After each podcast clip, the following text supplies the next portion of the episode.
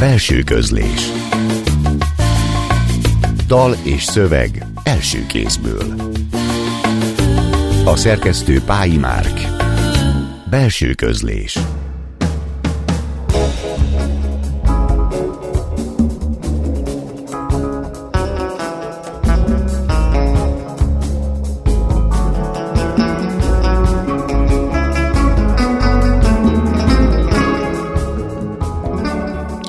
Jó estét kívánok! Klubrádió zenés irodalmi műsorának mikrofonjánál Szegő János köszönti Önöket.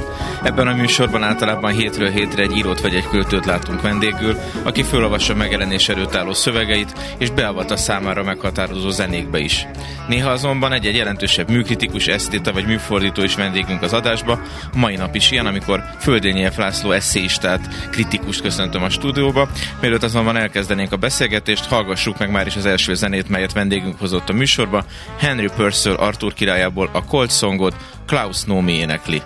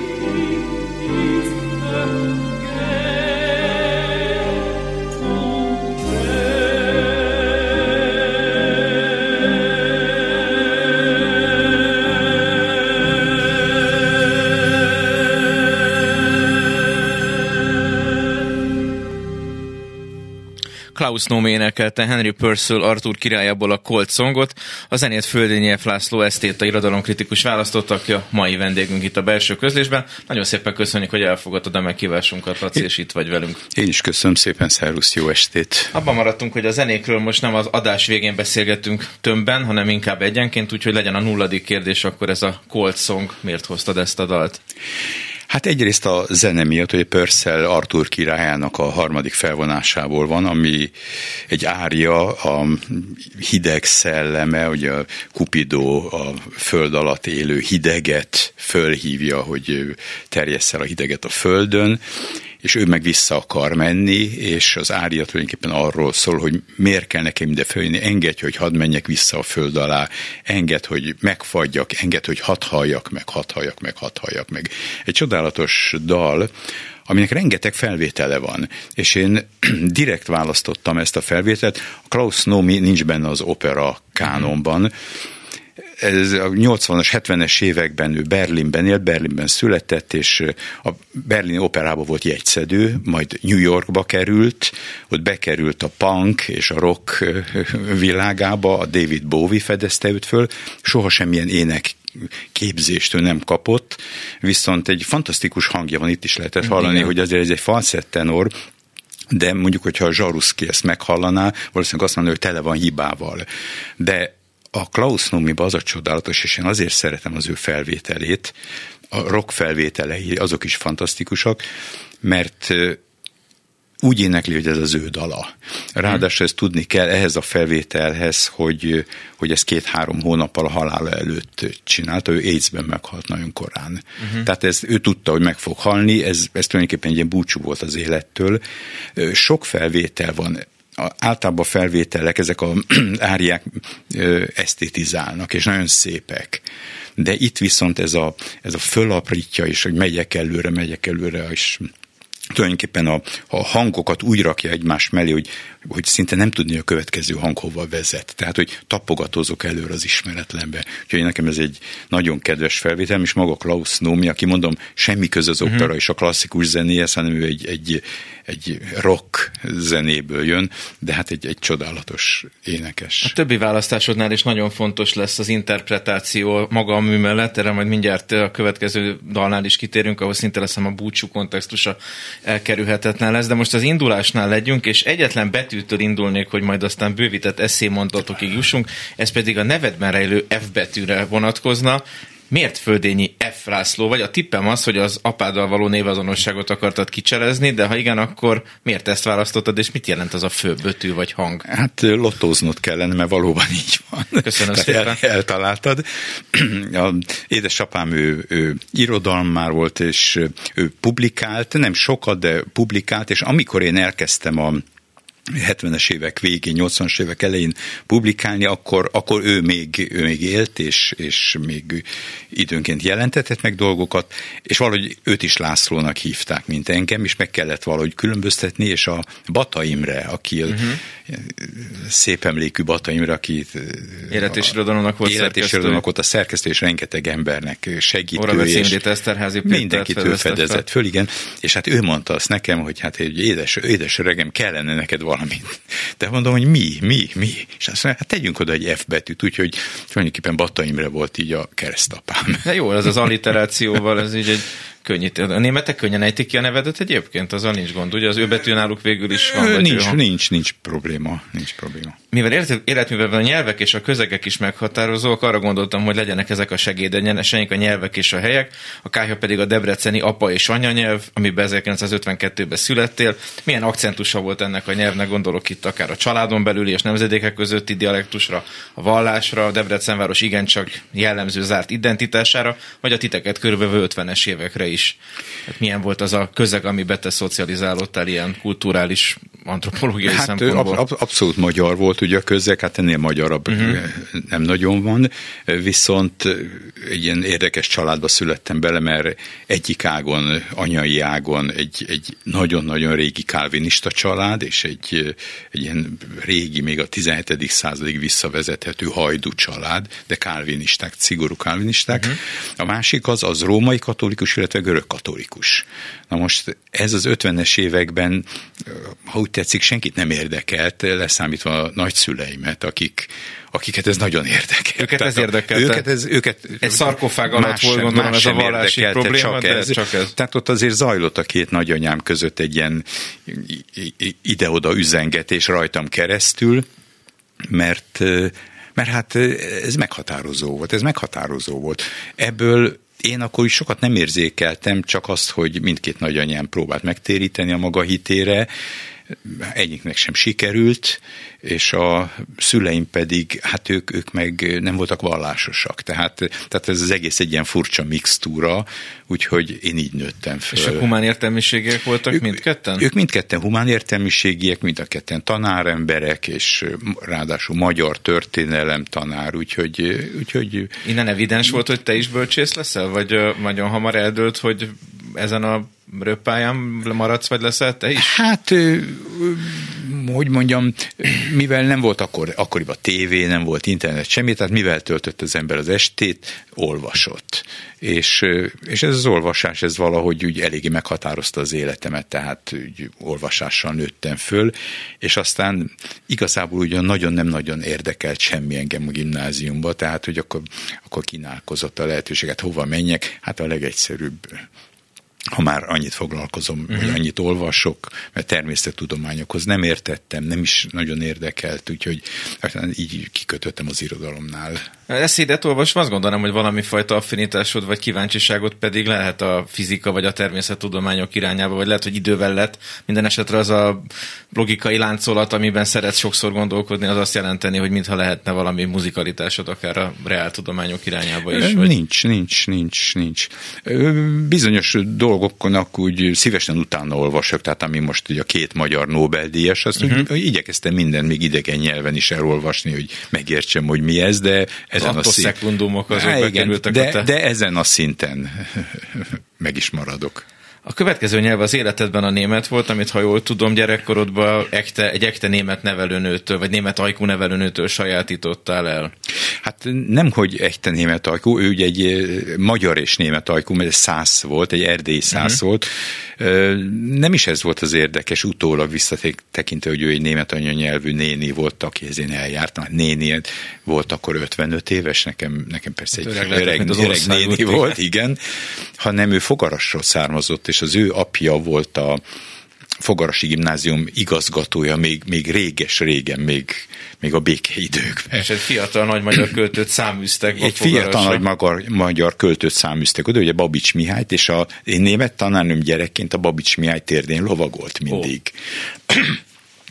Tehát, hogy a Babics Mihály és az ő apja, aki igazgató, de Babics Mihály minden este bekopogott az ablakon, és akkor a papa meg a Babics elmentek sétálni, ha meg nem sétáltak, akkor a ez a néni, Mici néni, ő a, ő a Babics Mihálynak a térdén lovagolt, tehát ez volt az én bevezetésem 8-9 éves koromban, hogy ki volt az a Babics Mihály, fogalmam sem volt, de a történet az megmaradt. És ha belegondolunk, hogy az esti kérdést ott kezdte el írni, akkor érdekes asszociációt kapnak az esti fogarasi sétái. Hmm. Most viszont a következő dalhoz jövünk, ami ráadásul német nyelvű lesz, és amelyről majd utána a zene után fogunk beszélgetni, de Mahler Rückert dalaiból következzék az Igbin der Welt Abhang Denge Komen, Kathleen Ferrié fog énekelni kezelni.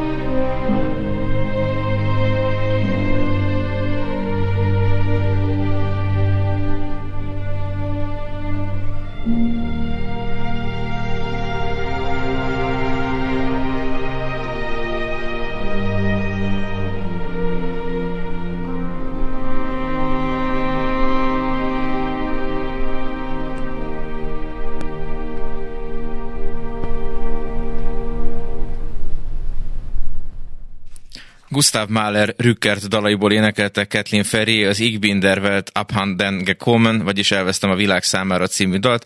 A belső közlés majadásának vendége Földényi F. László eszéista. Ő választotta ezt a gyönyörű zenét is, és most akkor erről a számról beszélgessünk. Miért hoztad ezt, és miért pont ezt a felvételt hoztad? Hát azért hoztam ezt a felvételt, mert ugye Kathleen Ferry énekli, aki 53-ban halt meg, nagyon fiatal, egy angol énekesnő, egy mezzoszoprán, Hát, hogyha lehet azt mondani, hogy a Mária Callas a 20. század, vagy a minden idők legnagyobb énekesnője, aki tegnap előtt, vagy mikor lett volna száz éves, akkor ez biztos így van, de én, én számomra viszont a Ferrier mm. minden idők legnagyobb énekesnője, tehát a, hogyha én az ő hangját meghallom, akkor abban a pillanatban úgy érzem, hogy egy olyan olyan síkra kerülök át, vagy egy olyan dimenzióba kerülök át, ami, ami, ami valami egészen megfoghatatlan távlatokat nyit meg, nyit meg előttem. A dal egyébként, amit énekel, ugye arról szól, hogy leszakadtam a világról, és ahol annyi, annyit időmet eltékozoltam, és most már mindentől eltávolodok és a Ferrier ezt valami csodálatosan tudja ezt a hangot, amivel ő megáldotta a Jóisten használni, tehát olyan a hangja, mintha, mintha az is egy zeneeszköz lenne. Tehát, hogy nem egyszerűen énekel, hanem mintha, mintha egy plusz zene szerszám lenne még ott. Kevesen vannak ilyenek. Mondjuk a, az izlandi énekesnő, a Björk, uh-huh. ő, ő egy ilyen még, aki, ahol, ahol a hang úgy szabályosan karcolni tud, de nem azért, mert éles, hanem mert, mert hogy az, az már nem emberi hang, hanem valami, valami más jellegű hang. Ezekből az interpretációkból is a kedves hallgatók valamennyire megismerhetik az eszéisztikátnak az egyik lényegét, a rétegeknek, dimenzióknak az egymásra olvas olvasását, egymásra boltozását, és nem sokára jutunk az eszéisztikáthoz is, de most érkezünk meg Budapestre, ugyanis az ELTE angol-magyar szakára jártál 1970 és 75 között. A német után direkt választottál egy másik idegen nyelvszakot, hogy anglista legyél? Igen, én németet sohasem tanultam úgy hivatalosan, tehát se iskolában. Hát igen, igen, de iskolában sohasem. Uh-huh. Angolt választottam, és angolt magyart, angolt ezt tanultam korábban iskolában, és, és valahogy ez jött magától, tehát elvégeztem végeztem az angol szakot, meg az magyart mellette. És hát inkább anglistának indultál, ha azt veszük, hogy első monográfiádat Daniel Defoe-ról írtad, és utána ment, vagy lett a német kultúra, meg a német irodalom is nagyon fontos a számodra. Ezek mennyire döntések, vagy mennyire véletleneken alakultak, hogy hogy alakult ilyen szempontból a pályád? Hát nem döntések. Ugye írtam én könyvet a Difóról, meg az angol polgári drámáról, de ezek olyan könyvek, amelyeket tulajdonképpen nem is nagyon szoktam felsorolni az életrajzomban.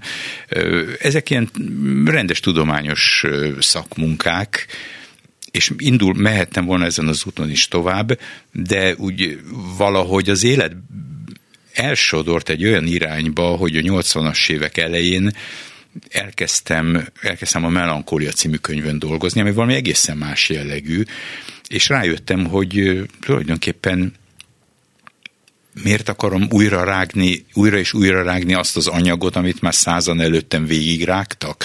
Tehát, hogy ugyanazt az ezer adatot egy újabb módon összerakni, hogy inkább valami olyasmit szeretnék írni, amiről úgy érzem, hogy, hogy van róla mondani valami, és lehet, hogy csak nekem van róla valami gondolatom, vagy legalábbis azt hiszem, hogy ez az én gondolatom, és ez indított el, tehát nem az német irányába mentem el, hanem elmentem egy eszéisztika irányába, és utána nyílt meg a német kultúra, ami ö, elsősorban a német romantika, ami, ami eléggé rokon amit eléggé rokonnak éreztem magammal, vagy legalábbis úgy éreztem, hogy ott olyan gondolkodok. A személyiség, vagy a, a gondolataimmal, gondolataimmal. Ennek a melankólia könyvednek van ős pillanata, amikor megfogalmazódott benned, hogy te ezzel a témával ilyen intenzíven fogsz foglalkozni, hogy külön könyvet, vagy már könyveket szentelsz neki? Tehát van, van egy ős pillanata. Az, amit meg is írsz, ahogyan ott fekszel a földön, vagy az egy későbbi? Az egy későbbi, az, az, egy, későbbi. az, egy, az egy Kleist könyv volt. Nem, uh-huh. ez, ennek van egy ős pillanata nevezetesen, hogy miközben én írtam ezeket az úgymond tudományos könyveket, hát, tücsköt bogarat összeolvastam, mindenféle mást is olvastam, és ami nem tartozott hozzá, és rengeteget jegyzeteltem meg, naplókat írtam, meg mindenfélét írtam, és de ezekkel úgy nem tudtam mit csinálni, beleraktam őket egy nagy dobozba, ez még ma is megvan ez a doboz, és aztán egyszer, hogy mit kezdjek ezzel a sok cédulával, és akkor elkezdtem őket olvasgatni, nézegetni, és, és akkor rájöttem, hogy hát hoppá, hát itt, itt van egy könyv tulajdonképpen, egy könyvnyi anyag itt van, tehát hogy az én gondolataim, miközben Daniel Defoe életével foglalkoztam, de közben a gondolataim állandóan jártak olyan témák körül, amelyek számomra egzisztenciálisan fontosak voltak, de amelyekről úgy nem gondolkoztam, hogy arról írhatnék is. És amikor ez a sok cédul úgy előttem volt, akkor, hát akkor rájöttem, hogy hát, hát hoppá, hát miért, miért nem arról írok, ami foglalkoztat engem legbelül. És az, az volt az a bizonyos uh-huh. pillanat, és volt egy dolgozat, akkor már, már kész voltam, ami egyébként kapcsolódik majd a következő zenéhez. Hát, hát milyen jó, hogy és, irányba vagyunk. És, és aköré azonnal ki is kristályosodott, tehát mint ahogy a ilyen kémiai gyakorlatba belerakják azt a kis sót, és akkor minden rátapad. Na tehát, ugye a természettudományok, már a másik lottószámot is kihúztam. Ebből a szempontból az életműved és az egész retorikád egy kicsit emlékeztet a nagy német írónak, a Zébádnak az életművére, vagy a gondolkodásának a horizontjára, akinél nyilván a szép irodalmi formában, de nagyon sokszor, mintha ezeket a kommentárokat, cédulákat tudta volna integrálni epikus struktúrákba, korszakba. Ugye nála a szöveg és a kép radikális felcserélése lett, amilyen védjegyévé vált, egy most már 20 éve halott nagy Angliában élő német íróról beszélünk, nem tudom, ezt az asszociációt mástól hallotta, de már vagy sem, de buknak szánom. Kind of ne, Nem hallottam, viszont én, már én írtam a, a Zébáldról, sőt, anélkül tudtam volna, hogy Zébáld, Zébáld, a Angliában a valamikor 80 70-es évek végén én minden hétvégén vele töltöttem az estéimet, mert egy barátomnál éltem, aki Norwichban volt egyetemi oktató, egy fiatal ember, és minden hétvégén a tanszék összegyűlt, és én, engem is elvitt, és én is ott voltam ezeken a bulikon, és mint utólag kiderült, a Zébáld is mindig ott volt és valószínűleg beszélgettünk is sokat, csak fogalmam se volt, hogy ki ő, meg ő akkor még nem volt Zébáld. Igen, később lett. Ő akkor később lett. Most megkérnélek, hogy olvast fel azt a friss szövegedet, amit hoztál ide az adásba, utána pedig egy nagyon szép Johannes Brahms művet fogunk hallani. Gregor Samsa és Georg Bendemann, Grahus és Karl Rossmann, K. és József K. és a többiek Kafka műveiből, a névtelenek, élükön a falusi orvossal, meg a törvény kapuja előtt várakozó vidéki emberrel. Egy és ugyanazon mitosz szereplői. Nem hétköznapi prózai emberek, nem is a fantázia mesés alakjai. Ebben a világban élnek és mozognak, de közben van bennük valami nem e világ is. Többnyire az ismeretlenből bukkannak elő, a végén pedig, ha nem halnak meg, nem tudni hová távoznak de amíg itt vannak, addig semmi kétségük a felől, hogy rossz helyre érkeztek. Eltévedtek, az életük elhibázott, mert nem abba a világba születtek bele, amelybe szerettek volna. Innen szeretnének kikeveredni, akár még a haláluk árán is. Mint akiket száműztek a paradicsomból, és az eredendő bűn jegyével a homlokukon a megváltásra várnak. A csodával határos módon csöppennek egyik pillanatról a másikra meghökkentően új helyzetekbe, de aztán kiderül, hogy továbbra is ugyanabban a vigasztalan világban tévejegnek. Nem képesek kikeveredni a valóságból. A falusi orvos belerúg az évek óta üresen álló disznól rozoga ajtajába, és már is az ismeretlenben találja magát. De változatlanul ugyanannak a világnak a fogja. Gregor Samsa egy reggel a foszlóképzők áldozata lesz, szörnyű féreggé, németül ugye Ungehajer, Ungefziefer, ezek fosztóképzős szavak, szörnyű féreké változott, de ettől még nem szabadult ki a világból. Nem is nagyon csodálkozik az új alakján, miként a többiek is legfeljebb undorítónak és visszataszítónak találják, de egy pillanatra nem merül föl bennük, hogy kiléptek volna a valóság keretei közül. El lehet menekülni ebből a világból oda, ahol már semmi sem változik, ahol az ember végre nem rabnak érzi magát? Be lehet lépni a törvény kapuján? Kafkának ehhez egyetlen eszköz állt rendelkezésére, a nyelv. Bál Sém rabbi egyszer megparancsolta egy tanítványának, hogy ünnepre ő fújja meg a sófárt, ezt a kosszarból készült hangszert, amihez előbb meg kell tanulni az úgynevezett kavannát, azoknak a hangoknak az előírt sorát, ami biztosítja az Istenhez való odafordulás bensőségességét. A tanítvány azonban, amikor sor került volna a sófár megfújására, hiába keresgélte a céduláját, amelyre felírta a kavánnát, ugyanis Bál Sém úgy intézte, hogy azt veszítse el. Elkeseredésében könyv szökött a szemébe, és végül sírva fújta meg a sófárt. Bál Sém pedig, ahelyett, hogy megfette volna, így szólt, a király palotájában sok vendég tartózkodik, és finom kulcsok nyitják az ajtókat, de a balta mindegyiküknél erősebb, és semmiféle retesz nem képes neki ellenállni. Ugyan mit ér az összes kavanna a szívből jövő igazi megbánáshoz képest? Egy kulcs bonyolult eszköz, egy zár még bonyolultabb. Aki mindenképpen be akar menni egy zárt ajtón, annak bárdal kell betörnie, egy baltával. A kétségbesés könnyei is hamarabb eljutnak Istenhez, mint a kavanna bonyolult hangsorai. 1906-ban Robert Musil, aki Kafkát később nagyra becsülte, a Törlesz iskola évei című regényébe azt írta, egy gondolat csak akkor lesz eleven, ha olyasmi társul hozzá, ami már nem a logika kérdése, és írja, éreznünk kell igazságát túl minden igazoláson, mintha horgonyt vetett volna eleve húsunkba hasítva. Kafka egyetértése olvashatta a Hasszit történetet Bál amelyet Martin Buber 1980 tett közzé, és Muzilt is, aki két éve korábban, 1906-ban jelentette meg a regényét. Ő maga ugyanis már, ő előttük, 1904 telén, még mielőtt írni kezdett volna egy levelében, ezt írta, olyan legyen a könyv fejsze a bennük befagyott tengerjegéhez. Balta, fejsze, horgony, az erőszak eszközei. Kafka számára a nyelv volt a szerszám, amelyel miután írni kezdett, a valóság befagyott tengerét fel akarta törni, hogy eljusson oda, ahol a valóságok már nem tartogat semmilyen rettenetet, hanem ahol az ember otthon érzi magát. Rövid írói pályafutása során ennek elérésére törekedett. Biztos volt a meglétében, de abban is, hogy soha nem fog eljutni oda. Ezért kelti minden írása a törekvés, a kísérlet benyomását. Úgy készek az elbeszélései, hogy közben lezáratlannak is hatnak. Még amikor egy-egy írását tökéletesen be is fejezte, akkor is érezni, hogy a történet tovább mutat ismeretlen irányba.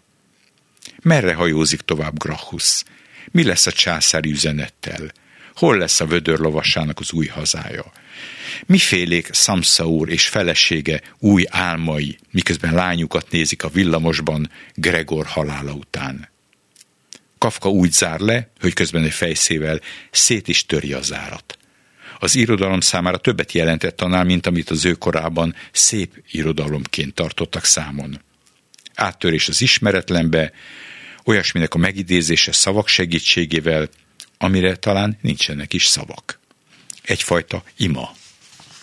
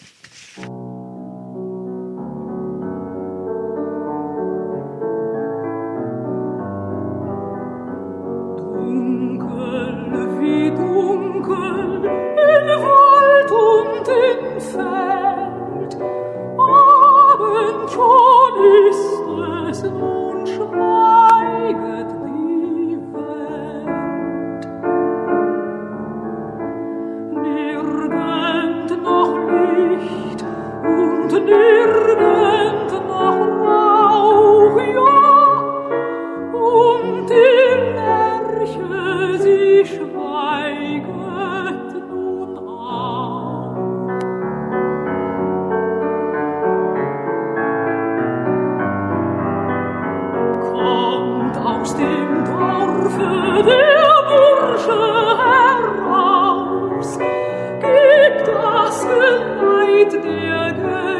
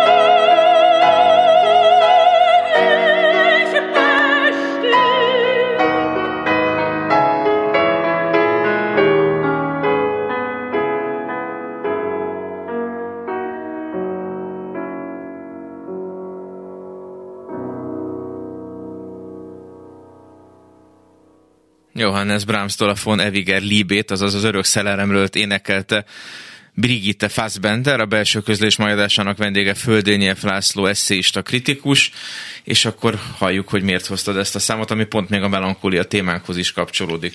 Igen, ez konkrétan kapcsolódik a melankólia könyvemhez.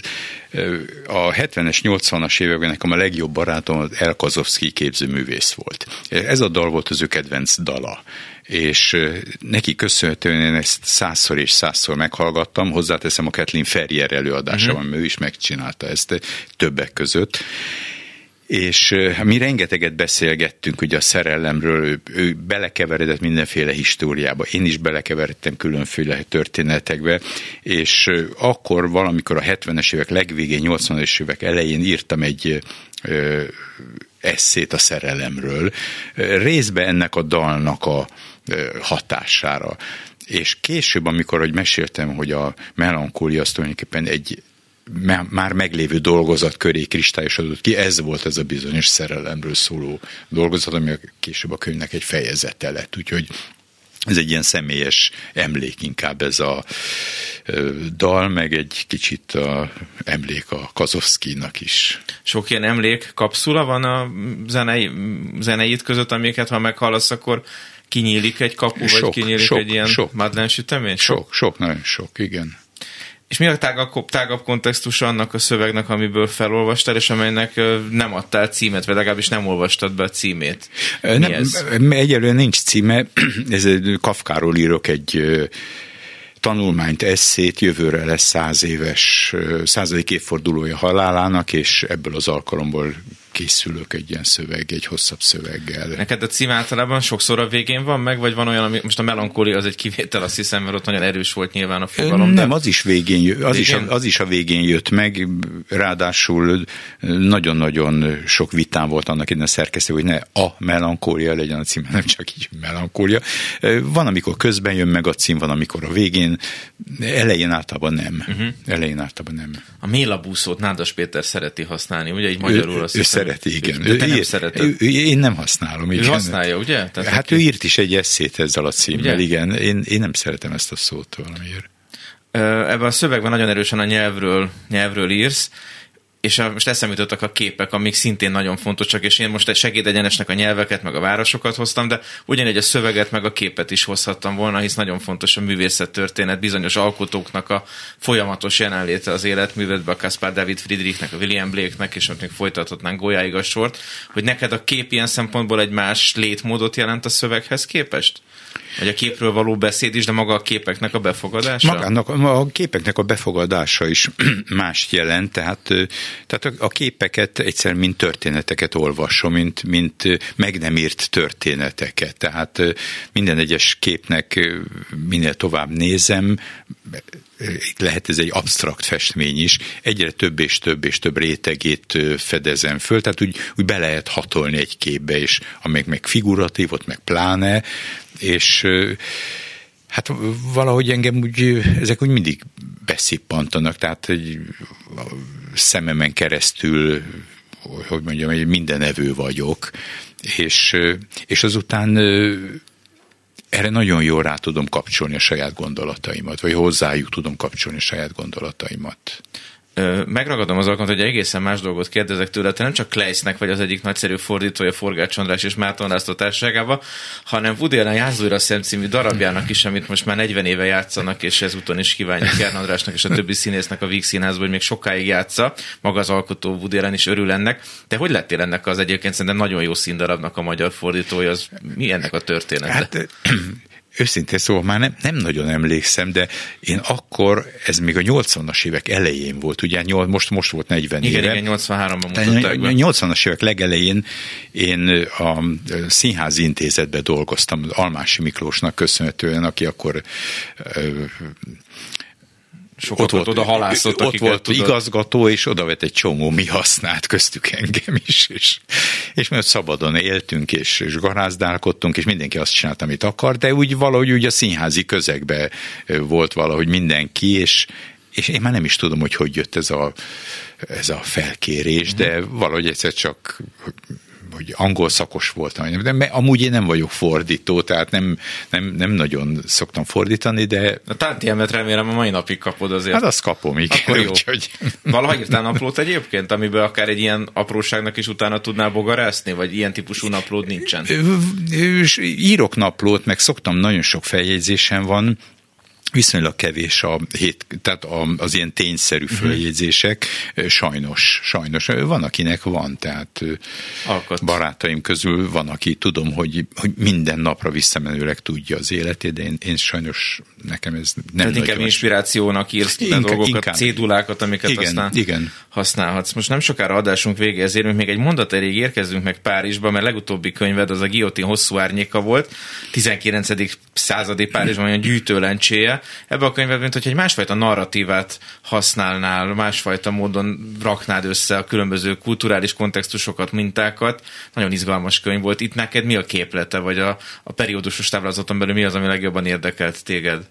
Hát egyrészt nagyon élveztem az, hogy sétálok fejezetről fejezetre, anélkül, hogy tudnám, hogy hol fogok kikötni. Tehát ez, ez, Mint a Walter Benjamin Berlinbe tesztette ez, ez tényleg egy, egy nagyon nyitott és szabad könyv volt, mert reggelente úgy ébredtem föl, hogy tudom, hogy megyek, elindulok megint, de még nem fogom tudni, hogy estére vagy délutánra hova érkezek meg.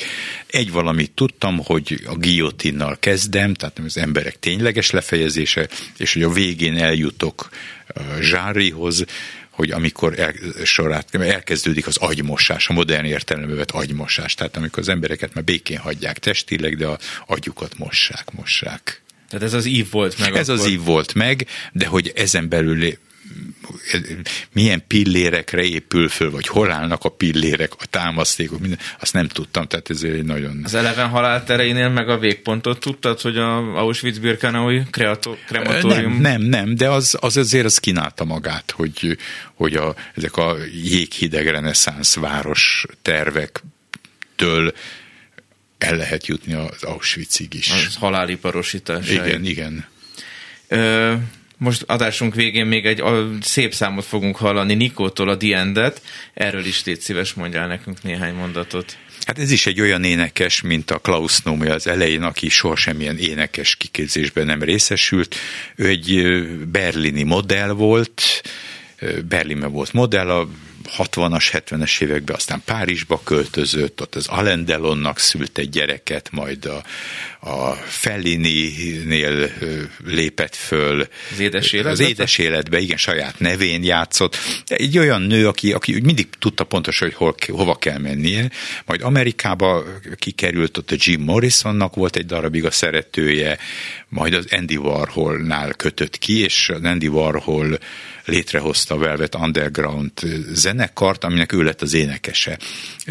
Hogy mondjam, nincs hangja, nincs hangja, de mégis csodálatos ez a hang, és egyszer még a 80-as években Münchenben egy ilyen alternatív moziban ültem, halálfilmeket mutattak be, a Bécsi akcionizmusról uh-huh. mutattak be filmeket, és előtte is, meg szünetben is a Nikó dalokat játszottak, amit én életben nem hallottam, és oda mentem a jegyszedőköz, hogy, hogy mi ez a zene, és, és akkor mondták, hogy ki, és akkor elindultam, és nagy nehezen találtam egy lemezt tőle másnap, és, és aztán az, azután már kiderült, hogy egy kultikus figura, meg is halt már elég régóta. Egy bicikli baleset Bicikli baleset, igen, de marihuánáért tekert, ha jól olvastam. Hát igen, a... szóval mi, egy szörnyű élete volt, és ő maga is valószínűleg egy szörnyeteg is lehetett.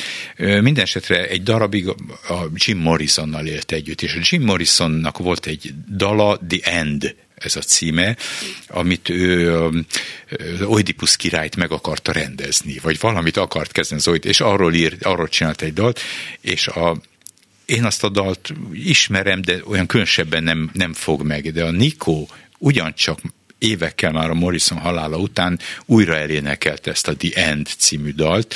Nincs hangja, és mégis csodálatos számomra. Mindjárt meghallgatjuk ezt a nem hangos, hangos dalt, és egyébként ezekkel a választásokkal arra a következő utolsó kérdésemre is választottál, hogy az avantgárd és a klasszikus hogyan kapcsolódik össze, de akár a Klaus Nomi, akár a Nico nagyon szépen megmutatja, hogy szépen megférnek egymás mellett ezek a talán mesterséges dihotómiák. Hogy... Mind, minden, minden megfér egymás mellett, tehát, tehát a nem tudom, a... halálfilmek a Müncheni moziba és az élet teljessége. Így van, így van.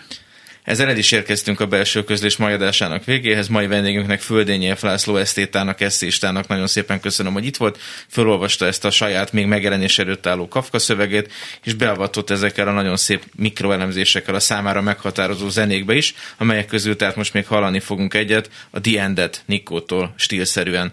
A jövő héten a legígéretesebb kötet nélküli pályakezdőnek járó Petri György díjazottjáról és shortlisteséről fog szólni az adásunk, akiknek a kilétét mi még magunk, mi magunk se ismerjük még, ugyanis a kurátorok ezen a héten döntenek róla. Várjuk önöket, várjuk önöket egy hét múlva is, este nyolckor. Én most addig is búcsúzom a szerkesztő Pályi Márk és a hangmérnök Csorba László nevében is. Megköszönöm figyelmüket, további szép estét kívánok, a műsorvezetőt Szegő Jánost hallották.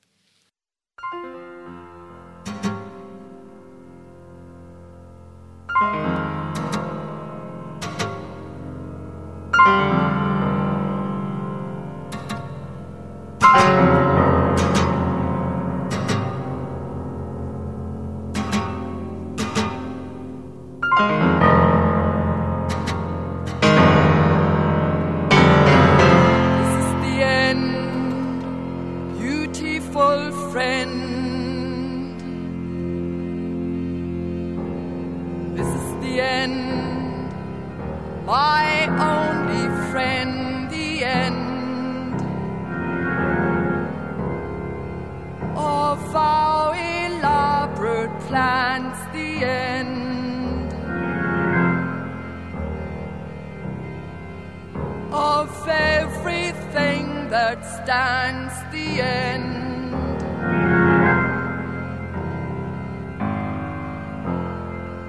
No safety, no surprise, the end.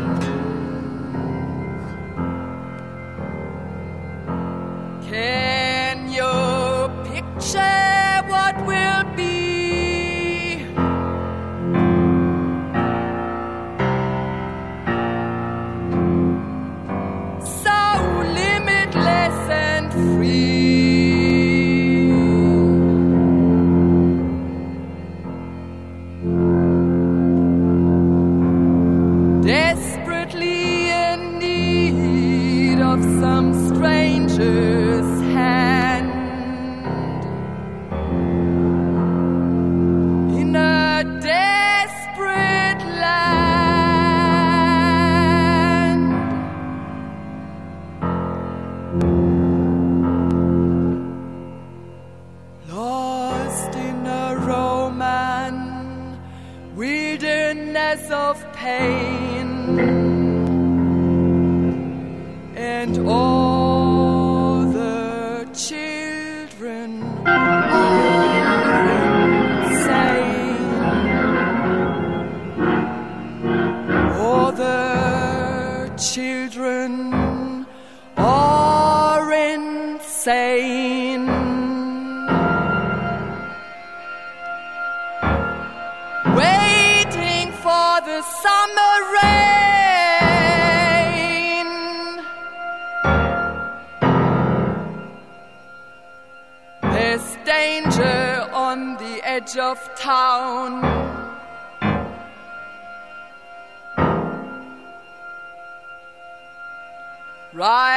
King's Highway, baby.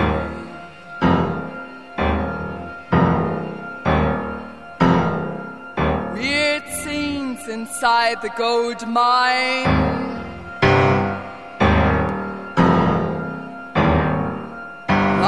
The highway west.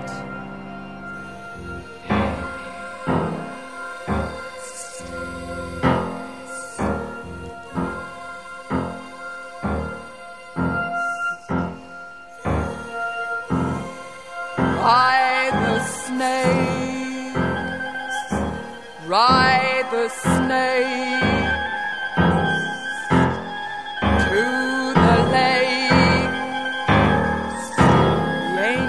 lake.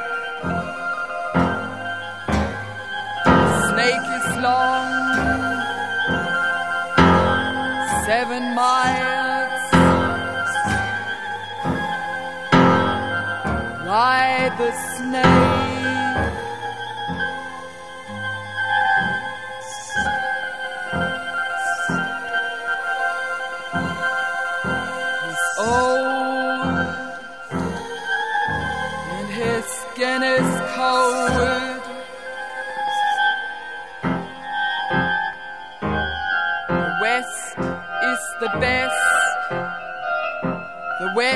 the best.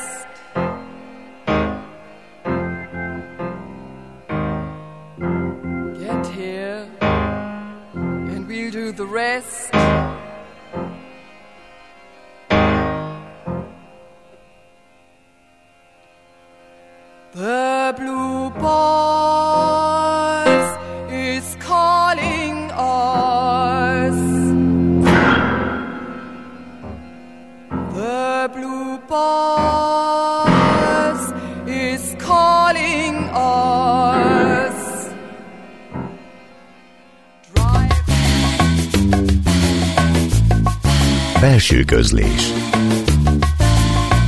Dal és szöveg első kézből. A szerkesztő Pályi Márk. Belső közlés.